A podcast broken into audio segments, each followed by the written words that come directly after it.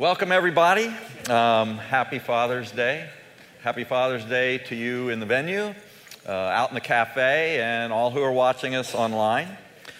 Um, today, as we celebrate Father's Day, I hope you can connect a little bit with the incredible uh, joy I feel to be honored and blessed to share God's Word with my son with you. It's a pretty unbelievable opportunity. You all are very encouraging. Proverbs 15:20 says, "A wise son brings joy to his father." So uh, I am unbelievably joy-filled daily, super joy-filled today, because uh, most of you know Tim better than me, even uh, because he's up here every week glorifying God with his life. But you may not know that my other son, Tyler, is a, a, worship and teaching pastor at a church called Story City Church in Burbank, California. You can sure pray with him, but he's glorifying his life uh, the, to God's glory. And uh, as you're going to see, that's quite a miracle given the story you're going to hear about where I came from and ultimately we came from as a family. So, as one of the pastors of uh, recovering counseling here at Big Valley Grace, in my role, I get to deal daily with the challenges and, and struggles that are facing our families and culture. And today it struck Tim and I, as we have this one singular opportunity to share with you on Father's Day, that uh, it's a day we can address the root of the problems and even attack it head on with the truth of the gospel. And today we have a day devoted to celebrating fatherhood. And as a church, we have already praised and supported you, and we will continue to.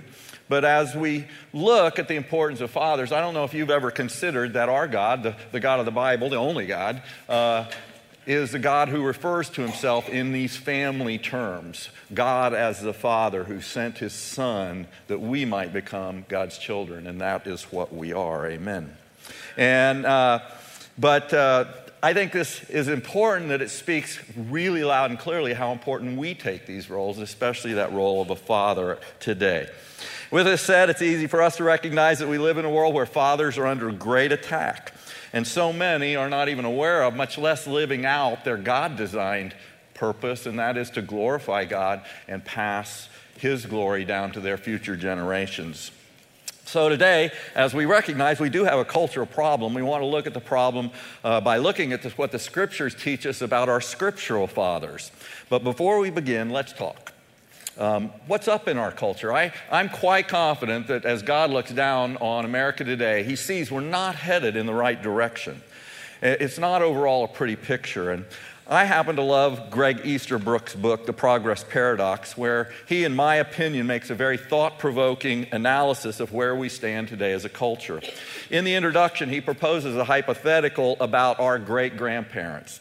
He suggests that if my great grandparents, who lived in the year 1900, could somehow transport to meet our culture and meet my family today in 2019, they would be absolutely stunned by two particular things. First, instantly, they'd be stunned to silence at the progress we've made in humanity since they, their time, just the last four generations. Freedom, wealth, leisure, uh, technological advancements unimaginable to them in their day. They would say that we've reached some kind of utopia by their standards. But then they would note this thing called the progress paradox that would be simply incomprehensible to them.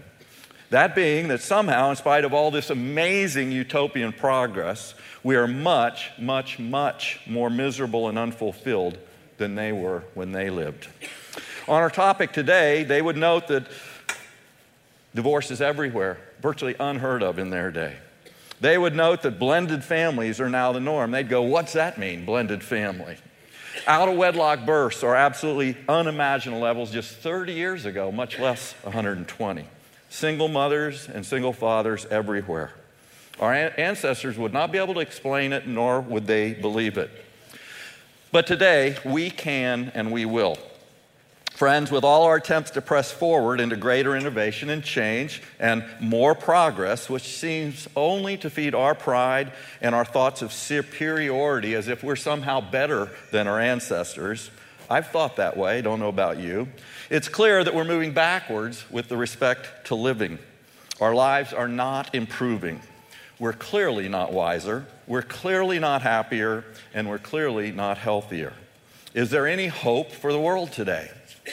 Well, make, make no mistake, the solutions will not come from more human advancement, wealth, or prosperity. They have not helped us. That's the paradox.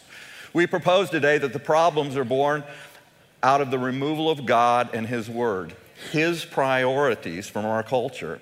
And this is resulting in a massive breakdown of the family that God designed and cares so much about.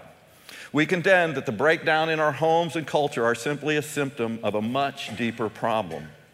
As we continue today in our month long series on dynamic biblical duos, our duo today are the two most dynamic individuals of human history. One has impacted every person in a very negative way, the other came as the only solution to the problem. Our duo is Adam and Jesus Christ. Let me tell you my story. I was raised in a post World War II home with a mother and father who, like most of their generation, remained married their whole lives. They took me and my brother and sister to church every week, as most families of their generation did. Yet our church was a works driven church that did not preach the gospel. So I grew up in a home where my father, my role model, did not know the Lord. And because of that, I never knew the Lord either as a child. My family, like every family, had its dysfunctions and undealt with sin issues. All this combined with my rebellious, fun loving nature led me to drugs in my teens, where I quickly became an addict. At 29, I got married to my wonderful wife, Susie, and we had two great boys, Tyler and Tim. But our house did not have Christ, and the family secret was that I, as a father, was a drug addict, which left me unemotionally available for my family. Then in November 1990, it all came to a head as I was arrested for my addiction and threatened with a 10 year prison sentence. I hit a turning point, my midlife crisis, my rock bottom, as I found myself sitting in a jail cell in Denver, Colorado. I sat there dead spiritually as a proclaimed atheist. I was dead emotionally from 25 years of narcotics abuse, and that combination left me close to death physically. How did I get there? I imagine it's obvious to everyone that I, like anyone else, did not wake up one day and say, I want to ruin my life, end up addicted to drugs and in jail. Of course not. What was the answer? It would take me quite a while, but that day I began my journey out of the pit to the truth that Tim and I will share with you today. The scriptures give us the only adequate explanation for how I how how and why I got there, as well as how we live in such a paradoxically dire time where the more we have, the more miserable we become. So how and why did it happen? This exclamation, explanation we share today is one uh, most run away from because it puts us in a position of helplessness where we cannot help ourselves. You see, the scriptures tell us that all of our problems can ultimately be traced all the way back to the very beginning to one man, our father, Adam. Let's look at this biblical man, a man so dynamic that he is the source, as my father, and your Father for the condition He left me and every one of us in. Let's open up our Bibles and look at Romans 5. That's where we'll be today, among other places. If you don't have a Bible, we, of course, would love to put the very Word of God into your hands after the service in the altar. But all the scriptures will be on the screen today for you to follow. Here in Romans 5, Paul is opening up the glory of our Christian salvation, saying things like, look at verse 1 we now have peace with God through our Lord Jesus Christ. My entire life leading up to that jail cell, I had no idea what that peace was. Verse 2 We rejoice in the hope of the glory of God. I also had never understood what that would have meant. In verse 11, jump down a little bit. We also rejoice in God through our Lord Jesus Christ, through whom we have now received reconciliation. Again, I sat there oblivious.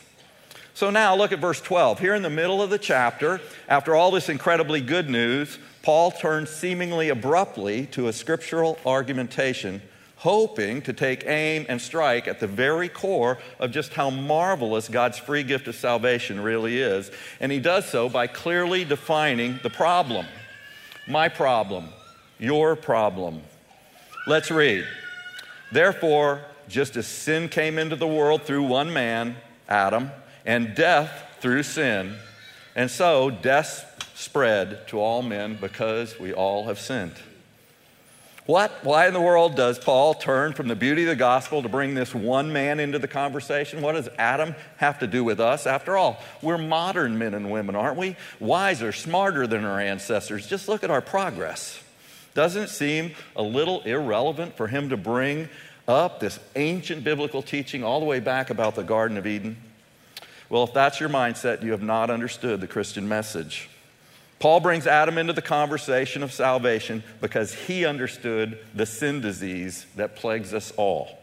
The sin disease that plagued me for the first 42 years of my life and still haunts me at times. My problem, our problem, is not that we just need more knowledge or more education or more encouragement or more motivation so that we can buck up and do what's right finally, as if this was all it would take to solve our problems. Make no mistake, this would be like a doctor treating a patient's symptoms without ever considering the underlying illness or disease. It would be foolish in the medical realm. It is infinitely foolish in the spiritual realm.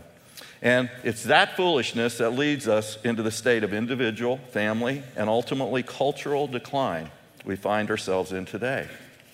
So, what is the biblical cure for the sin disease that plagues us all?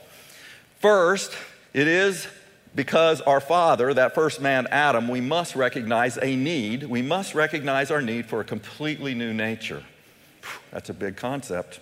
This is the reason God has Paul bring Adam into the conversation. He wants us to understand that our sin disease traces its origins all the way back to the very beginning. All of our problems rise from the fact that we have all inherited the same sickness from our father Adam. Look at verse 17. Because of one man's trespass, that being Adam, death reigned through that one man. So clearly, the problem with us is that we've inherited a dead nature from our father Adam. Paul expounds this truth further in Ephesians 2. He says, You were dead in your trespasses and sins in which you once walked, following the course of this world, following the prince of the power of the air, the spirit that is now at work in the sons of disobedience this describes quite well why I found myself sitting in a jail cell. So, if this is what the Bible says we are by very nature, the next question to be considered is why? Why were we born dead? In our humanistic culture, where everyone is in love with the idea that we are good people, this is another point where so many turn away from the gospel. They cannot accept such a statement, such brutally pessimistic statements about our inner nature. What are you talking about? We're really good people. I hear that all the time. They say, but Tim and I believe, and we've been praying that today everyone in this room will remove their, their spiritual blinders and be prepared to face this truth of this message together. Why are we all born into this helpless sin condition that David wrote so well about in Psalm 51 when he wrote, Surely I was sinful from the time my mother conceived me? Wow, now that's the truth. Why is this the truth? Because Adam broke a covenant of works, which meant it was a conditional covenant. What does that mean? Well, last week, Pastors Lonnie and Scott gave us a good look at what a biblical covenant was as we looked at the duo of David and Jonathan. Yet, as we look at it again today, this thing called covenant, we need to admit that a covenant, an unbreakable contract, is not something that is well understood anymore. Why? We've already defined it because of our old nature and our father Adam. Biblically, a covenant was sealed, pretty weird, but by killing a cow and cutting it in half and laying their halves on the ground, and the two parties would walk between the two halves of the cow, thus claiming, if the covenant I make with you today is broken, I agree that I will be treated the same way we just treated this cow. In other words, it was a conditional covenant that said, I agree to a consequence if I ever break my word. On a human plane, the greatest example of a covenant in our time is the marriage covenant. At every Christian marriage, the couple makes this supposedly unbreakable agreement with each other before God and these witnesses. They do so as the God designed covenant that is the precursor to any of us ever becoming fathers. Sadly, because of our father Adam and this old nature, we're doing a very poor job of following God's design and keeping our covenants today. If you're here today struggling in your family, your church is here to support you in a lot of different ways. Just let us know.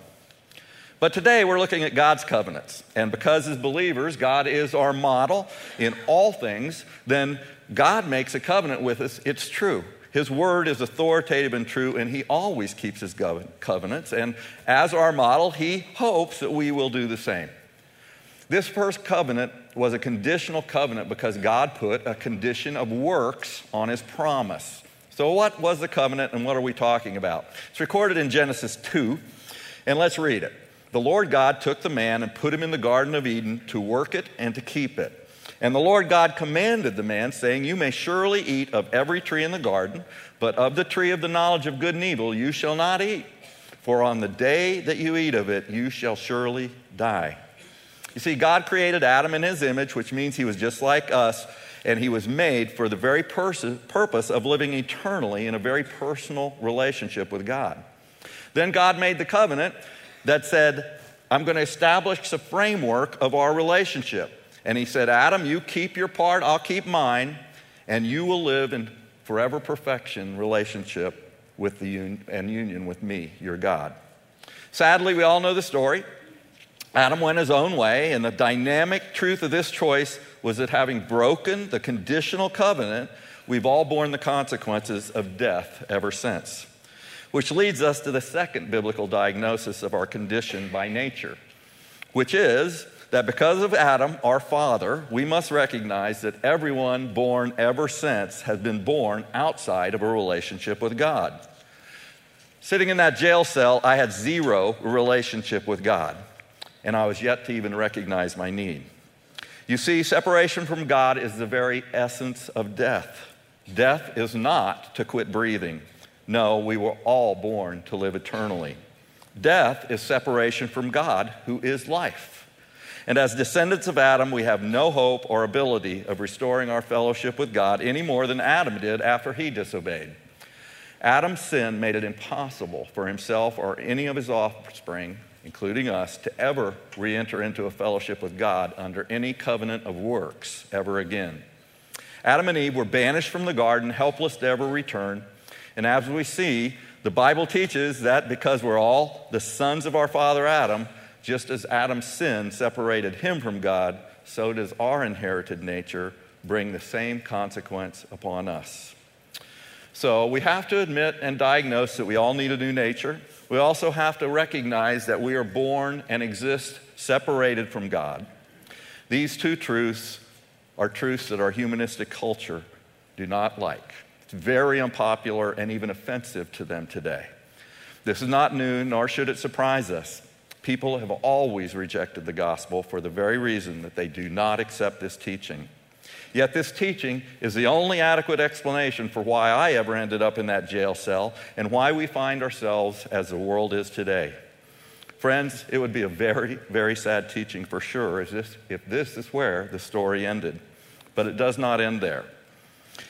May be clear that by the grace of God alone, God had a plan for me that I would finally come to understand the diagnosis and my need. And then I would hear clearly that the reason the gospel is called the gospel, meaning good news, is because, of course, it does not leave us in this condition, the condition we've inherited from our father Adam. Tim, why don't you come up and declare what makes this gospel so glorious? Thank you, Dad.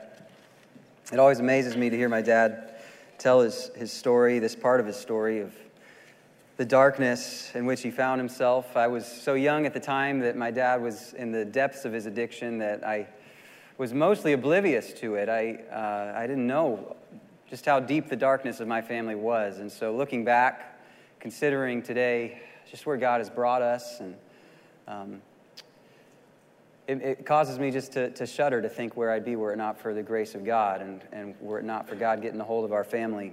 Um, because there for the there but for the grace of God go I. I very well might be in a jail, cell today, just like my dad found himself. But, but praise be to God for his good news, which I want to share with you today. So, what, what is this gospel? What makes it so wonderfully good?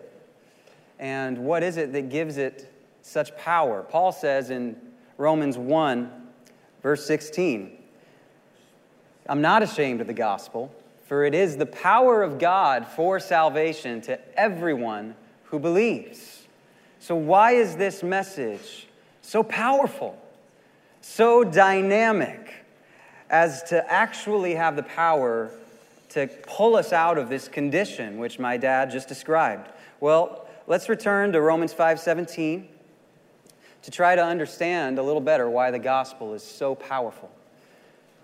Paul says, For if because of one man's trespass death reigned through that one man, much more, and here comes the much more of the gospel, much more will those who receive the abundance of grace and the free gift of righteousness reign in life through the one man, Jesus Christ.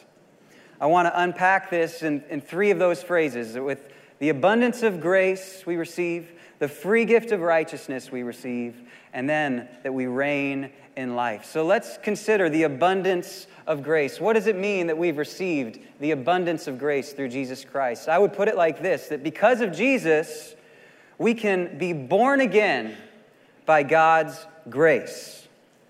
This is what is necessary. As my dad said, we need a new nature. And hopefully, it's abundantly clear why we need this. Jesus made this point to a man who came to him by night, a Pharisee named Nicodemus in John 3. You can read of this encounter. And Nicodemus, most likely as a Pharisee, was a man who was, was pretty reliant upon his own ability and his own power to keep God's law. The Pharisees struggled with a principle of self righteousness, thinking that they could, in fact, be righteous by keeping God's commandments. But Nicodemus comes to Jesus and he says, I perceive that, that you're, a, you're a teacher sent from God.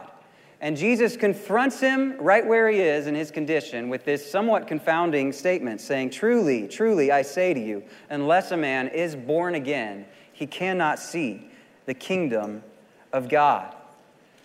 Jesus is looking right into the heart of Nicodemus, and he's confronting him in his falling condition and trying to open his eyes to the fact that your self righteousness is worthless. You need not just a better teacher, you need a Savior. You need not just teaching, you need salvation. You need a new nature. And that is exactly what Jesus offers to us today. Paul says, If anyone is in Christ, he is a new creation. The old has gone. Behold, the new has come. So, why is Jesus able to do this? Why is he the one who can give us a new nature? Well, first and foundationally, we have to understand that his power to do so, what makes him so dynamic, is his very nature. it's because of who he is that he's able to be our Savior. You see, Jesus is unique. He is, is God, fully God, and he's fully man. This is what the scriptures declare to us. Paul, in another passage where is contrasting Adam with Jesus in 1 Corinthians 15, and here's how he contrasts the two. He says, The first man was from the earth, a man of dust. But the second man, that's Jesus, is from heaven. What Paul is doing is he's, he's contrasting the, the glory of these two beings. Jesus is glorious, infinitely more glorious than Adam was. See, Adam was created, he was formed by God out of the dust, and God breathed the breath of life into his nostrils. But Jesus is not created, he is one with the Father. He is the Word who was in the beginning with God and who was in the beginning God. The author of Hebrews says in Hebrews 1 3 that he is the radiance of the glory of God and the exact imprint of his nature. And the glorious truth that Paul told us in 1 Corinthians 15 is that he came from heaven. This is the truth of the gospel that Jesus came and took on flesh and blood. He became a man. The Word was made flesh and made his dwelling among us. John 1:14. Why did he do this? Why did Jesus, the eternal Son of God, who is divine, come and take on our human nature? Well, this leads to the second reason he's able to give us a new nature, which is why he came, the work he came to accomplish. What has Jesus done? Well, he's confirmed a new covenant between us and God. It's a covenant of grace. So Jesus can give us a new nature because he has confirmed the new covenant of grace. This covenant is different from the original covenant that God entered into with Adam, our father. You see, my dad said that was a covenant of works, which meant it was conditional on Adam's obedience. But this new covenant is not a covenant of works, it's a covenant of grace, meaning it's founded unconditionally on the promise, the word of God. How do we know this? How do we know that this new covenant is not based on our works, but based on God's grace and his faithfulness? Well, first of all, we know it because of the actual terms of the covenant. Amazingly, some 600 years or so before the birth of Jesus, God spells out in the scriptures very plainly for us what this new covenant will be to the prophet Jeremiah. He, he, comes, he speaks to Jeremiah through Jeremiah, and he says, This will be the new covenant I will make with my people Israel. In Jeremiah 31, he says, I will put my law within them, and I will write it on their hearts and I will be their God, and they shall be my people. Do you notice the relationship that this covenant promotes and, and produces? I will be their God, and they will be my people. Just like in marriage, we enter into covenant with someone and we say, You are mine, and I am yours. So, in this covenant with God, God is saying, I will be yours, and you will be mine. He unpacks this covenant further to the prophet Ezekiel, just about a, a, generation or so later, saying, I will give you a new heart, and a new spirit I will put within you. I will remove the heart of stone from your flesh and give you a heart of flesh, a living heart. And I will put my spirit within you and cause you to walk in my statutes and be careful to obey my rules. Can you notice here how the terms of this covenant are not dependent on us at all? There is no command involved in this covenant on, that God is giving to us. Notice all the I will statements. I will put my law in your hearts. I will write them on your hearts. I will be your God. I will give you a new heart. This is the unconditionality of the new covenant of grace. It's founded in God's action, what God has done. And that's what the gospel is it's the declaration of what God has done. We also know that it's a covenant of God's grace because of the way in which it was confirmed or sealed, put into effect. How was this new covenant sealed? Jesus told us very plainly it was with his blood. It was the offering of the Son of God in the flesh on our behalf which confirmed this new covenant of grace. He shared a meal with his disciples the night before he was betrayed in the shadow of the cross, knowing what laid ahead of him. And in this meal, he established a new meal that we would we continue to, to participate in in remembrance of him, the communion supper. And during this meal, he took a cup and he told his disciple, This cup is the new covenant in my blood. Luke 22 which is poured out for you. You see, the death of Jesus was necessary to confirm this covenant because death was the wages of Adam's sin and the nature that we've all inherited. He died for us, He died in our place to confirm and establish a new covenant that's not based on our works, but that's based on His grace. Hebrews 2 9 says, By the grace of God, he, Jesus, tasted death for everyone. He died for everyone, that through death he might destroy the one who has the power of death, that is, the devil, and deliver all those who through fear of death were subject to lifelong slavery. John says in 1 John 3 8, the reason the Son of God came was to destroy the works of the devil. That's what he's done. His blood cleanses us from our sin, it purifies our hearts so that we can now live in a restored relationship with God, no longer separated by that barrier of our sin, but in fellowship with Him. His Holy Spirit now coming to dwell within a cleansed and sanctified heart. Which leads to the next statement of Romans 5:17, which is that because of Jesus, we receive the free gift of righteousness. We receive the abundance of grace and the free gift of righteousness. This is the revolutionary declaration of the gospel, which transforms our lives. Righteousness is a free gift. We do not, indeed, we cannot earn it.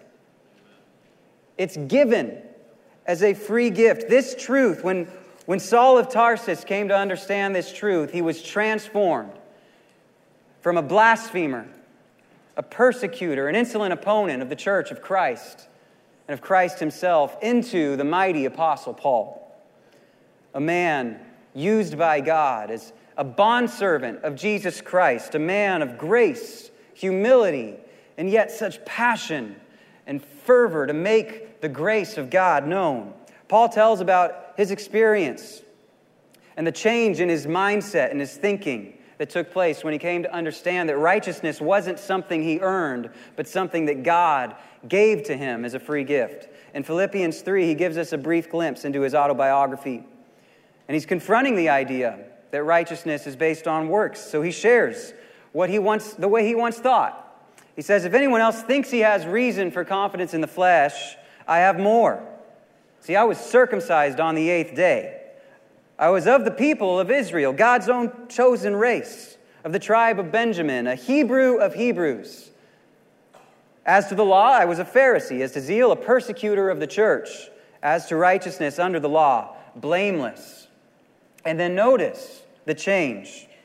Whatever gain I had from all of that, I counted as loss for the sake of Christ. Indeed, I count everything as loss because of the surpassing worth of knowing Christ Jesus, my Lord. For his sake, I have suffered the loss of all things and count them as rubbish, garbage, refuse, dung, in order that I may gain Christ and be found in him. And then notice this this is the key not having a righteousness of my own that comes from the law, but that which comes through faith in Christ, the righteousness from God that depends on faith, the free gift of God's righteousness. It's, it's when we come to understand that righteousness is a, is a gift, that the power of God's grace begins to work in our life. To see the law by Christ fulfilled, to hear his pardoning voice, changes a slave into a child, and duty into choice. Once, we were all slaves to sin in our condition, but now we're reconciled children of God.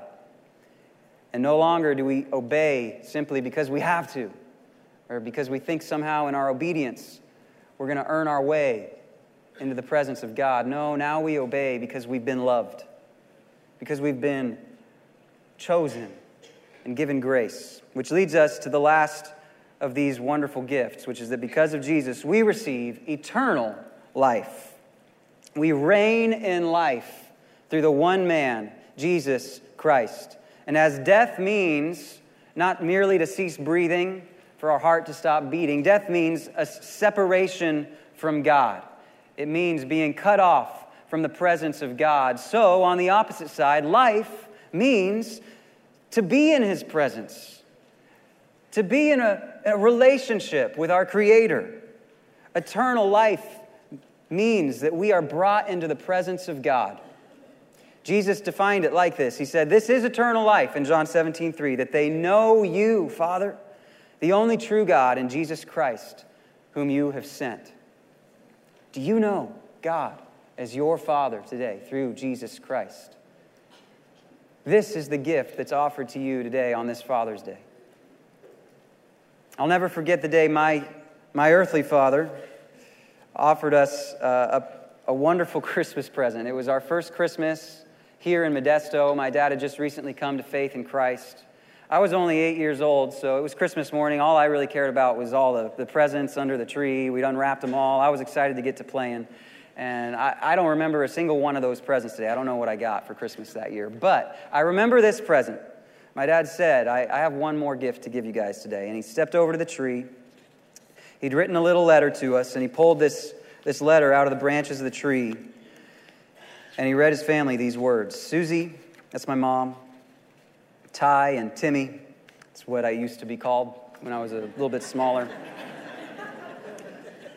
Through the grace of God, He has allowed me to lose the desire to smoke. I will take it day by day, but through His Spirit, I'm confident that I will not give in to this weakness again. I love you, Scott, Dad. Amen.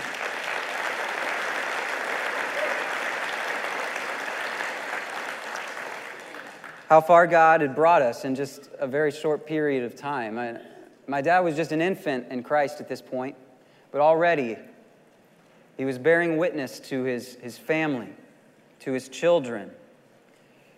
And notice, it was through the grace of God. He was bearing witness about God's grace, not of his own effort, his own power. That spoke to me as a young child. Thank God for his wonderful grace that he continued throughout the years to lavish his grace on us as a family he brought me to the realization that I need grace just as much as my dad needs grace.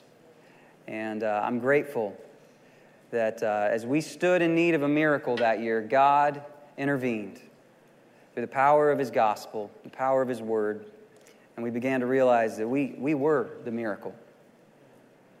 I'm going to turn it over to my dad, and he's, he's going to close our time this morning.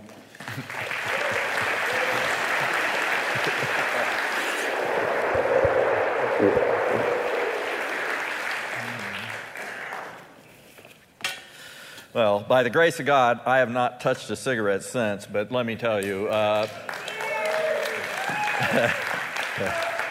if you only knew, uh, He has transformed me in ways way more significant than the, the ability to lose the desire to smoke. His transforming process through the acts of his righteousness imputed into me by the grace of God has done miracles. But I want to go back to that Christmas. Yes, it was uh, Christmas 1994, and it was the first real Christmas of my life and our family's life. Uh, it was the first Christmas we celebrated the truth of who Jesus was in our family. God's grace was abounding to our whole family. But uh, let me take you back exactly to the day, three months before Christmas Day, September 25th, 1994. It was on that Sunday morning that good, the good news of my story began. Prior to that day, I was living in the futility of my first father, Adam. I was powerless over my tendencies to do the wrong thing. Then, on that day, we'd been invited to Big Valley Grace by our new neighbors. Never doubt the power of an invite to come to church. I am forever grateful that our neighbors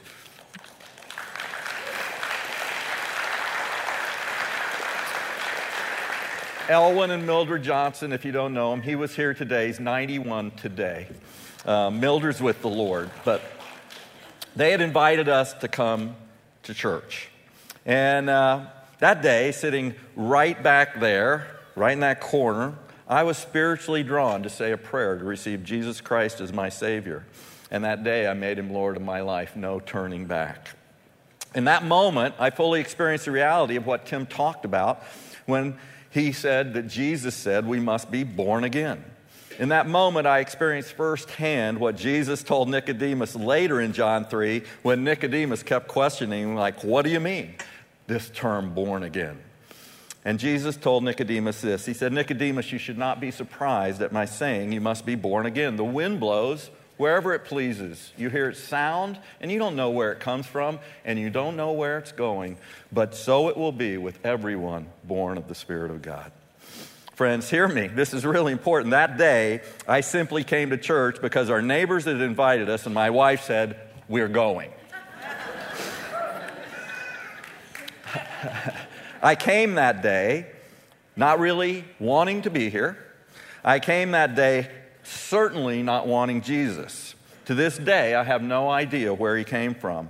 But make no mistake, I heard the sound of his word through a message just like we've shared today. And he blew into my life and he saved me from my sin. But remember, Jesus did not stop there. He went on to tell Nicodemus, You have no idea where my wind's going to blow you in your life. And make no mistake, that day sitting here, not knowing or expecting anything to change in my life, who could have ever predicted where God would take me and my family over the next 25 years? Right up to this very moment where I'm receiving the most unimaginable grace of God to be preaching the Word of God to you.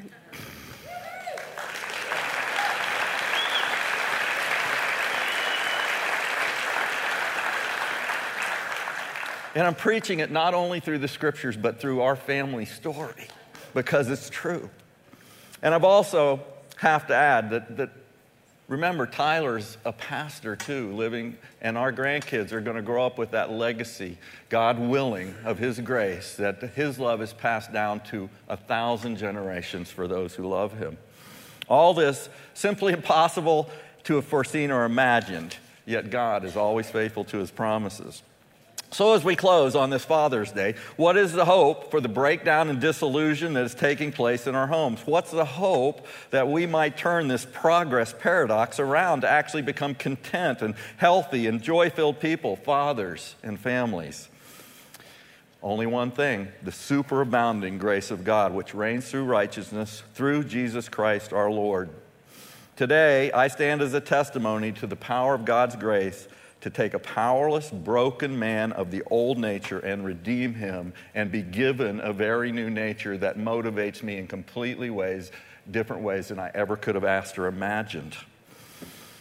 So, how about you? Have you been born again by the very Spirit of the living God? Does His amazing grace abound in your life and your family's life? Perhaps He's drawing you and ready to blow into your life today unimaginably. You didn't know he was coming, but it's going to happen to you today, just like it happened to me 25 years ago. I can assure you there will never be a greater Father's Day because everything on this side of death is temporal fatherhood. But today, today, you could be freed from the curse of your first father, Adam, and through a simple act of faith, not works, you meet your true Heavenly Father through his Son, Jesus Christ, by the power of the Holy Spirit that's speaking into your hearts right now. Let's pray. Lord, you're a God of miracles. It's clearly a miracle to give anybody eternal life, to free us and give us a whole new nature that changes our desires and changes the way we think and teaches us and helps us live a better life, forgives us when we sin. Lord, Thank you for your gift to me and my family that we might glorify you every day the rest of our lives. And Lord, for that person sitting here who didn't know what they were going to hear today, but they heard from you, just like I heard 25 years ago. If that's you and you know it's God speaking to you through me right now, would you just, in the stillness of your heart, do what that pastor told me 25 years ago? Pray a prayer to the God you want to meet and say, I need you in my life. I'm a sinner. I need a Savior. I need a new nature. I want my life to go better because of a relationship with you. Would you come into my life, Lord Jesus? And if you do, and you will, and you give me eternal life, I'll do my best to live for you and find out more about this thing that I've heard about today. And just say, I thank you, Jesus, in your name. Amen. Amen.